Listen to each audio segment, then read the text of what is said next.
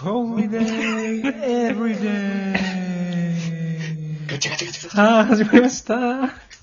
このチャンネルは、私、会社員兼ミュージシャンの私、ジョニーと、一生モテたいサラリーマンの堀野が。毎日をホリデーのように楽しくしていこうと、そんな気持ちでお届けするトークチャンネルでございます。今日のテーマは、20代にしておきたい。17のこと、よいしょ。よいしょ。よいしょ。ね。ということで、なるほど。本田健さんの本なんだよね。あの、今手元に文庫本があるんですけど、20代にしておきたい17のことっていう本を出されてて、ちょっとこれ、僕らも20代最後の29歳っていうね、年齢なので、一個ずつ質問していって、あの、どれくらい、17分の何くらいやったかなっていうのを聞いていこうかなと。お俺にだよね。そうそうそう、堀野に聞いていこうかとなるほど。思います。よろしよろしい。じゃあ早速行ってみましょう。これねい。、OK 1。個目が、うん。人生最大の失敗をする。おー。これ20代の時にやっておいた方がいいっていう話なんだよね。人生最大の失敗を20代の時にやってたかどうかってことそうだよね。そ やってる。う。おー。どんなことですか？これはもう過去に別の回で話したかもしれないけど、あの、まあ、仕事の話だね。うん。大きなクレームを起こして、あー、はい。それ、を、そうそうそう、収めるために、あの、まあ、だいぶ頑張ったっていう。頑張っ、まあちょっとサクサク言ってみようか、じゃあ、あえて。そうだね。今回は。うん。なるほどね。次。二つ目。大好きなことを見つける。ああ、うん。見つけてる、見つけてる。見つけてるあちなみに一個の人生の最大の失敗をするっていうのは、失敗したことのない成功者はいないっていう話から始まるの。おおなるほど。まあ、そりゃそうだろうね。自分がこう目を輝かせるような成功をするには、目を覆いたくなるような大失敗の経験が絶対に必要だっていう、まあそういう話から始まるんだけど、で二つ目は大好きなことを見つける。これはフットサルってことなのかな、フットサルだね。うん、なるほどね。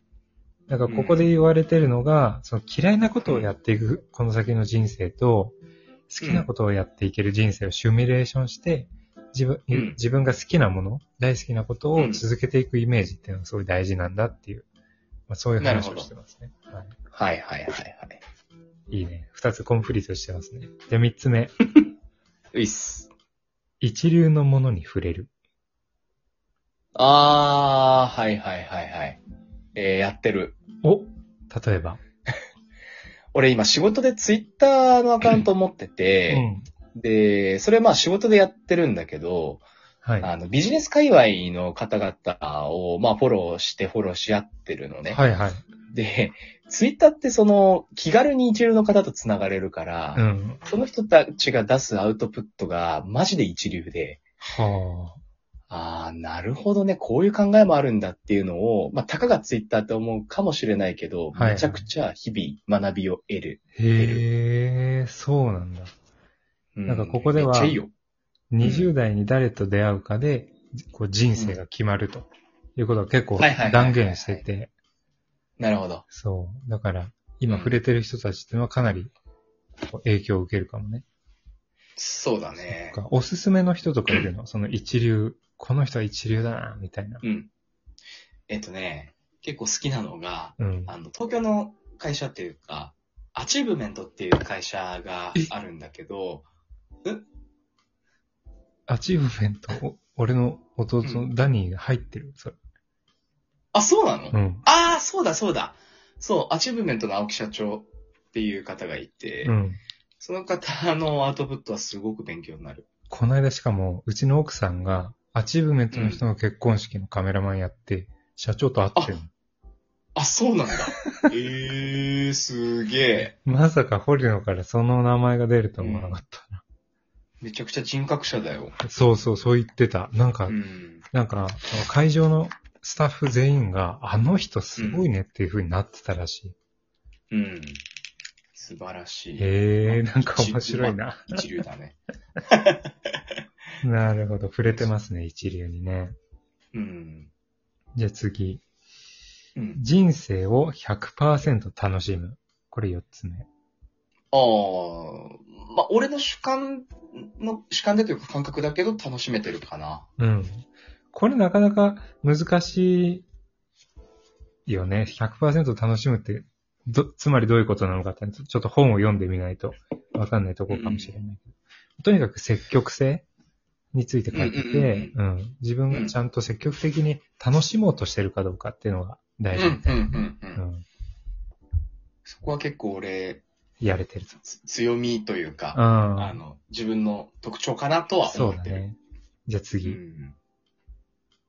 5つ目。うん。死ぬほどの恋をする。し これもジョニーわかるでしょ？してるっていうのがわかるでしょ？え？え？してるよ、してるよ。もう今の奥さんがね、もちろんそうだし。で俺大体死ぬほどの恋だったけど。これまで。大体そうだけどね。なるほどね。うん。そうだねまあ無理、無理に正解にしようとしてるわけじゃないけど。はいはいはいはい。うん。そうかそううだね。今の奥さんとも、まあそうだと。あもちろんもちろん。それはああ、もちろんなるほど。いいですね。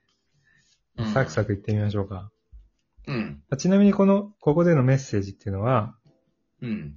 やっぱ年を重ねるほど、恋愛の、この、うんなんか引き寄せる力というか、恋愛に対する情熱っていうのが、ちょっとずつ弱くなっちゃうんだって。だから20代に、あはいはい。それぐらい。こう、燃やす、自分の命を燃やすほどの恋をすべきだっていうのが、うんまあ、本田健さんの意見。なるほど。はい。じゃあ次、6つ目。うん。一生付き合える親友を見つける。ジョニーお前だよ。やめよう。ちょっとなんか、痛い、痛々しい感じになっちゃう。これは、いやでもでもでも本当だと思うけどね。うん。まあまあまあまあ、この辺、これはもう、あの、ざっくり、これこの辺にしとく。はい。恥ずかしくなる。そうだね。ちなみにここでは、こう、友人から親友に変わるときってどんなときなの？か、うんみたいなことが書かれてる。なるほど。うんはいはいはいはい。なるほど。じゃあ次行くね。7つ目が、両親と和解する。若い、うん。そんななんか、う和解しなきゃいけない状態でもないからな。なるほどそこでそもそも隔たりやがないってかなうん。そうだね。なんか一発目の質問でさ、あなたはうん自分の両親を愛していますかっていう言葉があるんだよね。あー、なるほどね。うん。いやーでもはず、まだでも、恥ずかしいは恥ずかしいよ、正直。愛してるかって言われると、うん。あの、自信を持って愛してるとうん。は、い言えない。まあもちろん愛してるんだけど、恥ずかしくて言葉にはできない。ああ、なるほどね。ん。うん。なんか、まあ、この人生に後悔を残すことの一つとして、やっぱ親が急に死んじゃうってことがあるらしいんだよね。まあ、本田健さんはそこを言ってて、20代の今の親の状態がこの先も続くと思うなよっていう。やっぱり30代になって、うん。年老いていく親を見たり、まあ急に亡くなっちゃうこともあるから、今やれよっていうのを言ってるのよ、ここで。なるほど。そうそうそう。はいはいはいはい。じゃあ次行きましょうか。うん。8つ目。うん。自分のルーツを知る。いやー、それはやってないな。ルーツ、ルーツの定義は何だろそう、これが、こう知らず知らずのうちに自分がやっていることだったり、影響されてう。ること。ん。自分は、うんこの、親子3世代で、こう、なんていうのかな。うん。どういう人間として生まれてきたのかみたいな。ちょっとうん。大きい過去に立ち返るというか、自分の親のそのまた親とか、その自分が知らずのうちに影響されてきたことを深掘りするっていうのが、ここで言われてることだよね。それはやってないね。これ結構難しいよね、ルーツを知る。いや、難しいね。でもここで言うとさ、俺はポーランド人と日本人のハーフだったから、うん。これをうん。結構考えることがすごい多かったんだよね。自分は、そうだろうね。そうそうそう、ルーツって、この日本から18時間さ、飛行機で、移動しないといけない国だから、そうだね。なんでこの二つの国の間で生まれたんだろうとかね、よく考えてたけどね。まあでもなかなか考えないことだよね、これは。考えないね。ま、うん。まあ、俺はその新潟県と北海道のハーフうん。だか、ら、で、今ちょっと、あれ？あごめん、あのね、そのうん。ボケ、もう言われすぎてるのよ、俺。君ハーフでしょ？そうだっけ？僕も、僕も三重県と、あの、岡山県のハーフだよみたいなさ、あの、すげえ聞くのよあーその話。あ、そういうことね。俺からじゃなくてね。そうそうそはいはいはい、ごめんごめはい。でもあれか。ちょっと17個はきつかったな、この時間で。う。そうだね。あ、本当だ。もうあと1分しかないね。じゃあそう最後、最後いきますか。うん。才能の形を知る。自分の？そう。自分の中にどういう才能があるのか、うん。自分の向き不向きと向き合う。うん。ああ、はいはいはいはい。はいそれはやってる。やって俺はる。ああ。やってる。なぜなら俺人事で学生に自己分析しろよとか言ってる立場だから、うんうん。自分がどういう人間なのかっていうのを知らないと、そうそうそうそう、プロとしてはあるまじき。お強ー、さだからなるほどね。ということでそう、そうそ9個いきました。うはい。また続きこれやりたいね。気になるそうだね続どっかでき。あとありがとうございます。